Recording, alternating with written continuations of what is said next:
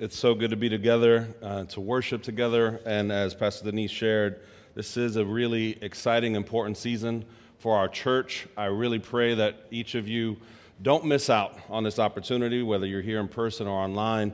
Um, I hope that sometime today, this week, you will go visit the website and spend some time the Lord as to how He would be leading you to join in this season of fasting and prayer. Toward that end, today, talking about the subject of fasting. And we're going to go to the Gospel of Mark, chapter 6, verse 16 to 18. And this, this is Jesus speaking. This is the Sermon on the Mount. And he begins to address the subject of fasting in the following manner When you fast, do not look somber as the hypocrites do, for they disfigure their faces to show others they are fasting. Truly, I tell you, they have received their reward in full. But when you fast, put oil on your head and wash your face, so that it will not be obvious to others that you are fasting, but only to your Father who is unseen. And your Father who sees what is done in secret will reward you. Would you join me in prayer? Lord Jesus, thank you for this opportunity to wrap our hearts around your word. We want to hear your voice. Speak to us as a church, speak to us as a people about this incredibly important subject. Lord, may this season of fasting and prayer that we're entering into, may it be a time of profound encounter with you. That as a church, we would meet you in fresh and living and transformative ways. Holy Spirit, have your way. In Jesus' name, amen and amen. You know, I, have shared on multiple occasions that I enjoy watching documentaries, and I actually have different categories of documentaries. I have documentaries that I stop everything, that I sit down. Ideally, the kids are asleep. I don't want and some documentaries, to be honest, I don't even want my wife to be around. I don't want anybody to be around. I just want to focus. Others, I don't care. They're like candy, they're sugary, some of them, the, the, the lower tier, I actually put one little ear pod and I'll do the dishes while I'm hearing it, watching it. So yesterday I was watching one of those sugary ones. I was uh, doing the dishes and I saw a documentary about Shaquille O'Neal. Exactly, right. You were like, oh, yeah, Chris, you, you took your time watch a documentary about Shaquille O'Neal with all the things going on in the world. I told you it was a lower tier documentary, so stop judging me. And so as I was watching this documentary, I was riveted. You say riveted? Yes, I was riveted by the immense generosity of this man. He, from the moment he became famous and signed one of the biggest contracts in NBA history, he has lived a profound life of generosity. Uh, his father, uh, his stepfather actually, was a big military man, and he was instrumental in teaching Shaquille these really important, vital lessons. Went from being inspired to deeply saddened very quickly. Because even though he was incredibly generous, all the acts of generosity had some degree of fanfare. So uh, when he would do these big Christmas drives, he would call them Shaka Claus when he would do things um, on Halloween, Shakoween. Um, he would, everything had his name, everything had camera crews, everything had hype. And, and the way he even talked about the necessity of him doing these things, the motives he did them, I was like, man, such a good and profound thing.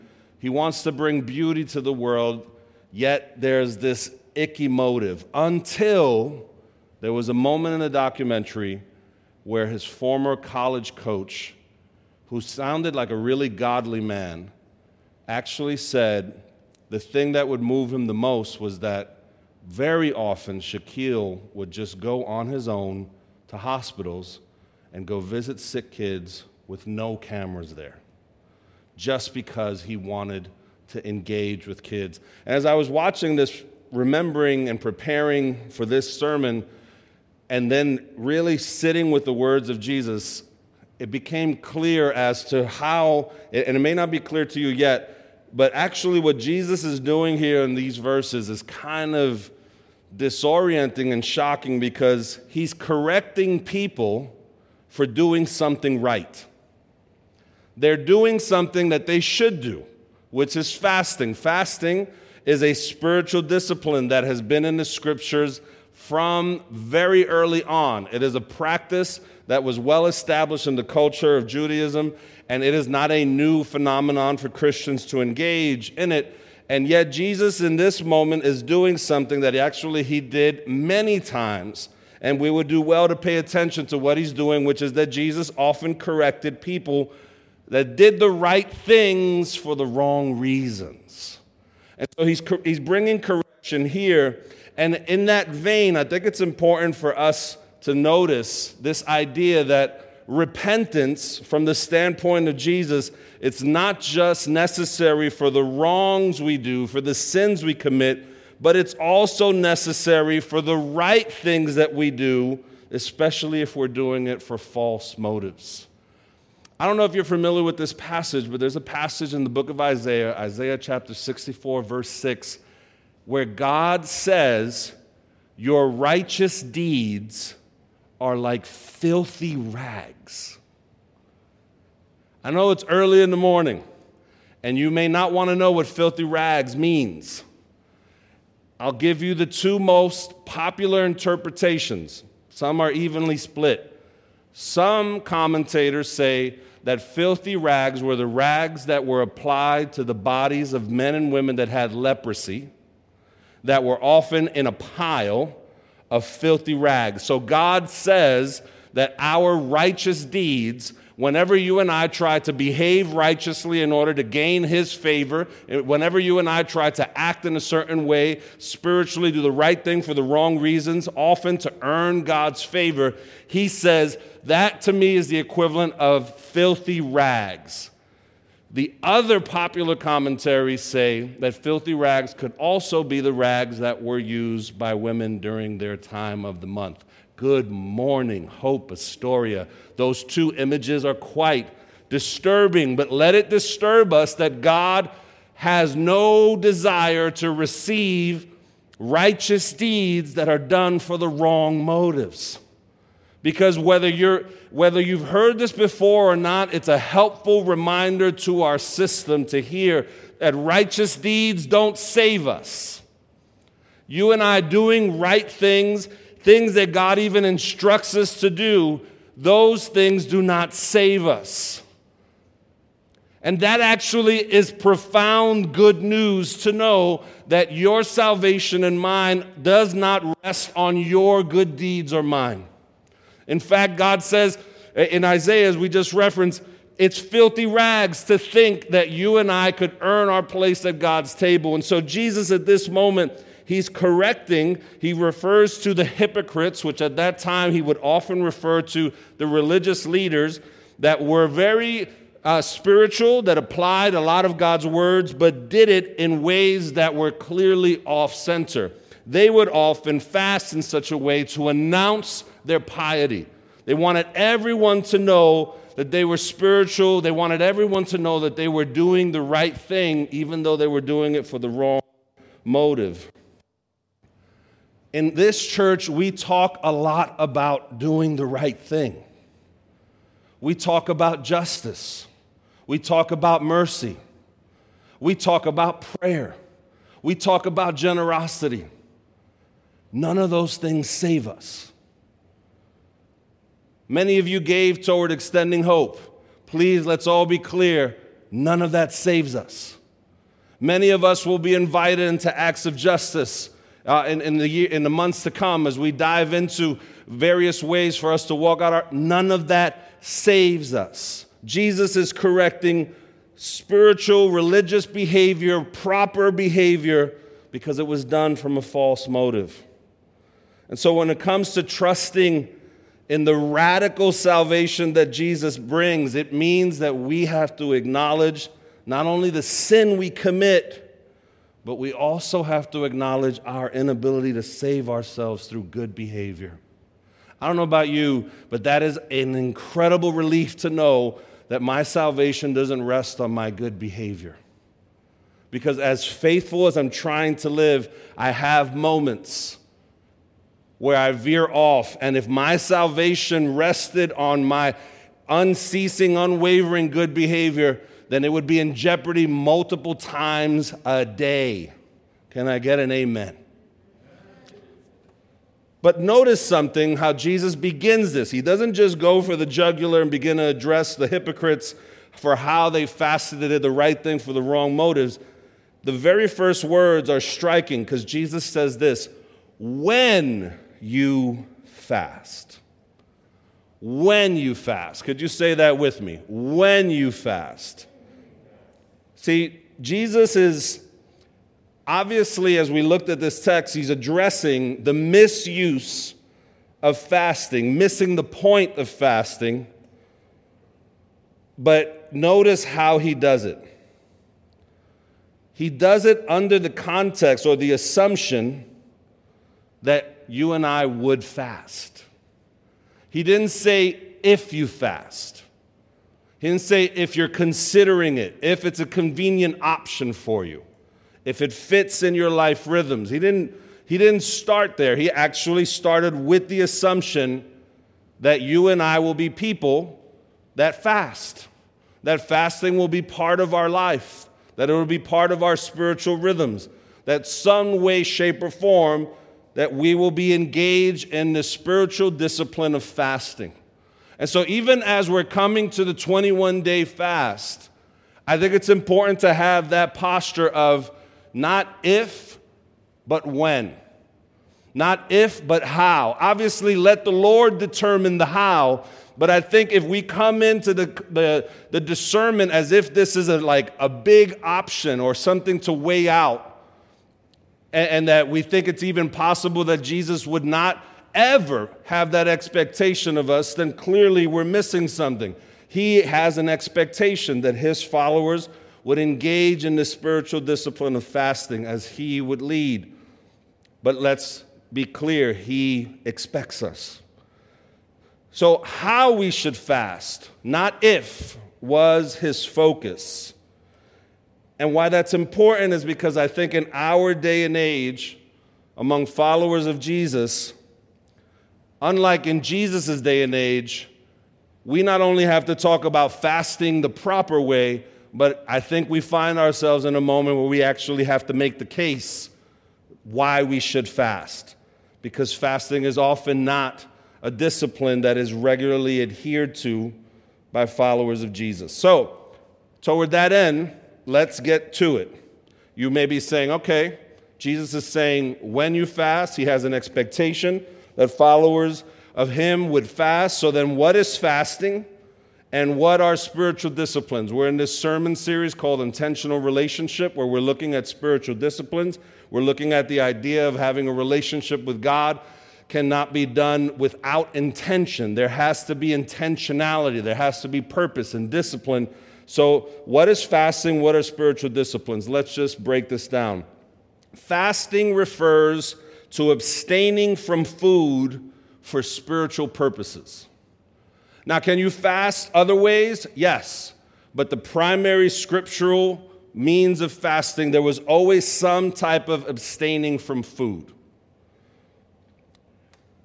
In our, in our day and age, in our times, perhaps we're more familiar with a hunger strike. Anybody ever heard of a hunger strike?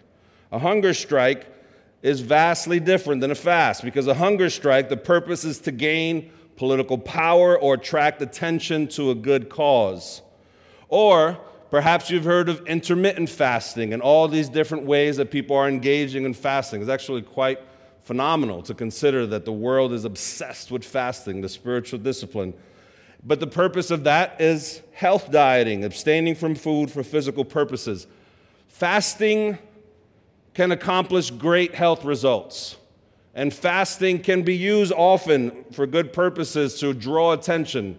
I knew uh, of several pastors that fasted and prayed uh, for a very long period of time in order to get the attention of the Chicago Police Department because murders were rampant and they went and fasted and prayed, physically present in some of the worst neighborhoods of Chicago in order to address this issue. As good and as meaningful as that was, the primary purpose of fasting in Scripture are none of those things. it is to abstain from food for spiritual purposes. And now, fasting is considered to be a spiritual discipline, which means that it's designed to be practiced regularly. It is to be a regular part of our life. Now, what are spiritual disciplines? Spiritual disciplines are practices that we regularly engage in as Christians as a means to focus our hearts on Christ and as tools that help us grow in our faith. Spiritual disciplines help us to focus on Christ. They are not Christ unto themselves. The goal of fasting and calling us to fast is actually not fasting in and of itself. Fasting is an on ramp, fasting is a means to an end, and that end is Jesus. Reading scripture is a means to an end, and that end is Jesus. Prayer is a means to an end, and that end is Jesus. I love this quote by Craig Dykstra, where he talks about spiritual disciplines. He says, Practices are the nuclear reactors of the Christian faith arenas where the gospel and human life come together in energizing, even explosive ways. Practices create openings in our lives where the grace and presence of God may be made known to us. You see, spiritual disciplines don't transform us. What they do is they help to create openings in our lives so that we could experience the transformative grace of God. How many know that popular song from the show Hamilton? I want to be in the room where it happens. Uh, people have been singing that for, for a while um, in various, various situations. Fasting, what it really does, it just puts you in the room where it happens. It puts you in a position to experience the presence of God, to focus on Christ, Fasting in and of itself does not transform us, does not change us. And so, as we're even inviting you to fast and pray, let's be clear on what we are not saying. Fasting and prayer unto itself will not transform you and I. In fact, unto itself, it has the possibility of doing what Jesus was correcting, which is it has the possibility of puffing us up, making us feel more pious, make, drawing attention unto ourselves. But fasting and prayer, as Jesus instructs us, focusing as this practice that puts us in a place where we can experience the transforming presence of God, that kind of fasting and prayer God uses to change us. But let I think it's important to strike a balance, to address a need for balance in this big conversation of spiritual disciplines. And uh, hopefully, this will be clear what I mean by striking a balance. In my opinion, there, there is a prevalence of a shallow understanding of grace. In our culture as Christians, uh, Christians in general, where we have a very thin understanding of grace. So much so that we go to extremes. And one extreme of a thin understanding of grace is that we don't want to do anything that remotely comes close to earning our place at God's table, so we end up doing nothing. See, we don't want to do anything that would even come close to works or trying to earn God's love and favor, but we go to the extreme of not only do I not want to try to earn God's love, but then we end up settling to do nothing. And I think there's like a translation problem because when we hear in our day and age, you don't have to do anything to earn God's love. In our time, we interpret don't do anything in order to receive God's love. And actually, that's a shallow understanding of grace. And the result of that shallow understanding of grace is there's so many spiritual disciplines that get left on the shelf.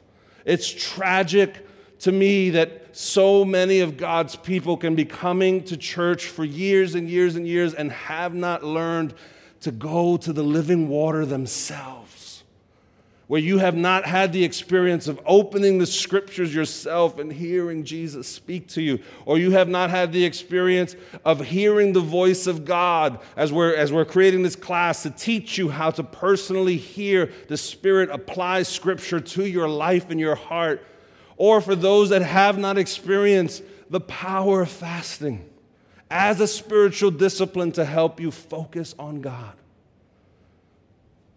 So many of these spiritual disciplines get left on the shelf. But we're hoping to course correct that in this season. I think spiritual disciplines or a better understanding of grace with respect to spiritual disciplines can be understood through the lens of farming. Now, you and I, how many people grew up on a farm? I, I you see, I, I've learned to not assume that no one, even in New York, has not grown up on a farm or near a farm. I did not. However, as I've been sensitive to that reality, almost every time I've asked that question, somebody raises their hands. For us, it's a very distant reality. We go to the supermarket and our food is there. We are very disconnected from the process of a farmer having to till ground and sow seed and water the ground and maintain this incredibly in labor intense operation in order to see food grow. But the farmer understands their limited role in that big thing that happens. They know they can plow the field, they know they can sow seed, and in this situation, they know they could even water uh, through various means large pieces of land. But what they know they can't do, they can't cause that seed to grow. That is completely out of their hands. When it comes to spiritual disciplines, it's kind of like a farmer. You are plowing the ground, you are sowing the seed, you are watering it, but you very clearly know there's no transformation, nothing grows until God gets involved. Why we're inviting you into this space is because we want you to create more margin in your life for the Holy Spirit to do a deep work in you. I love this quote from Dietrich Bonhoeffer. He says, Cheap grace is grace without discipleship grace without the cross. Why do I say all that? Because if you truly engage in this season of fasting, let me be very clear, pop the bubble now, it will not be pleasant. It will not be fun at times. It will be difficult. You will want to jettison this multiple times because it is a dying to self. It is, it is excruciating at times to fast. And, and because, as we'll get into it, one of the reasons why fasting, why we're pushing this invitation to our church is because fasting, more than any other discipline, reveals the things that control us. Why fasting is difficult is because as, as you and I engage in it, our hearts are going to be revealed, specifically the things that control us. So we're fasting from food, but that's not the only thing that's going to be revealed in terms of having a potential control over our life. If we're honest, comfort controls us. Numbing and distractive habits control us. I was listening to this interesting podcast about dopamine addiction and the idea of, in this day and age, right now, in this moment of time, so many people are experiencing increased anxiety and depression because the normal things they would gravitate toward getting another dopamine hit are not as accessible. Things aren't fun the way they used to be. And so now people are struggling deeply. And so, if we're honest, there's things that we go to constantly seeking stimulus or pleasure. Uh, if we're honest, sexual desire controls us, reputation controls us. The need for the desire for more controls us. Fasting exposes the true masters in our lives. See, when we abstain from food, what inevitably happens is that what we rely on for sustenance in other areas of our lives will become clear. Similar to extending hope, I've looked forward to this season, but I'm a little low key dreading it. Because I know I'm going to have to face things that in the busyness of life I've not had to face. Now, as we shut things down, so to speak, create margin in our life through fasting, whatever ways Jesus leads you to abstain, whether it's the TV, social media, the time that we would give to these things, now that we can give toward prayer and seeking God, there's going to be some stuff that we will have to face in that space. But the good news is, whenever Jesus reveals our hearts, he does not reveal it to shame us, He reveals it to heal us. Whatever comes up for us during this season, do not be discouraged as to, man, how, how could God love me with this at my heart? Actually, be encouraged. Realize God knew that that was in your heart the whole time. And has He treated you any differently? He knows the depths of our hearts, and yet He still loves us my prayer is that during this season of fasting, that you and I would have profound encounters with Jesus, where things that control our lives would be revealed, and that we would acknowledge those things as we humble ourselves before the presence of Jesus, asking Him and Him alone to be Lord over us. This is a season of profound encounter if we allow the living God to meet us through the spiritual discipline. As we close, as the worship team comes forward, this week, just to give you some pastoral advice, in addition to going on the website, reading all the resources, and praying and trying to assess uh, what kind of fasting Jesus would be inviting you into, would encourage you to uh, begin to prepare your body for it. Um, some, some practical tools if you're new to fasting. One way to break into it is to start a one day fast after lunch. And that one day fast begins, and you'll break it the next day during dinner. You're easing your body into it. There's some sleep there that happens in between. And again, the focus is not to not eat, the focus is to not eat for us to be with Jesus. And so begin to think of in your rhythms of life how you might increase your capacity to be with Jesus. One way is the prayer calendar, simple but just accessible way. But think of other things that you could do. What could you do on your day off where you have a bit more margin just to be with Jesus?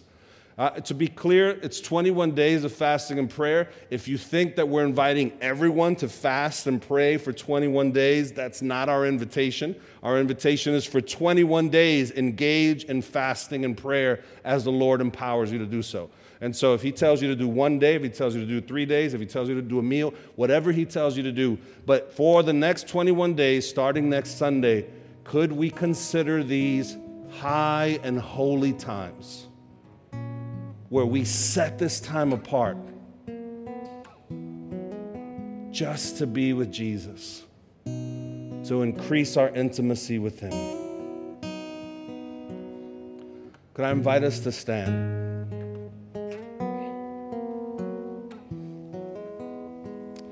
Lord Jesus, as we come to you this day and as we prepare this week, to listen to your voice, to hear how you might lead us in this season of fasting and prayer. Lord, we're so grateful that your love is not dependent on our obedience. Lord, that you're not going to love us more if we fast. Your love is constant, but because that love is so radiant and powerful, and because your grace is not cheap, we receive the invitation to plow our hearts, to plant the seeds in our souls, and to allow you to bring growth as you see fit. Meet us, transform us as only you can.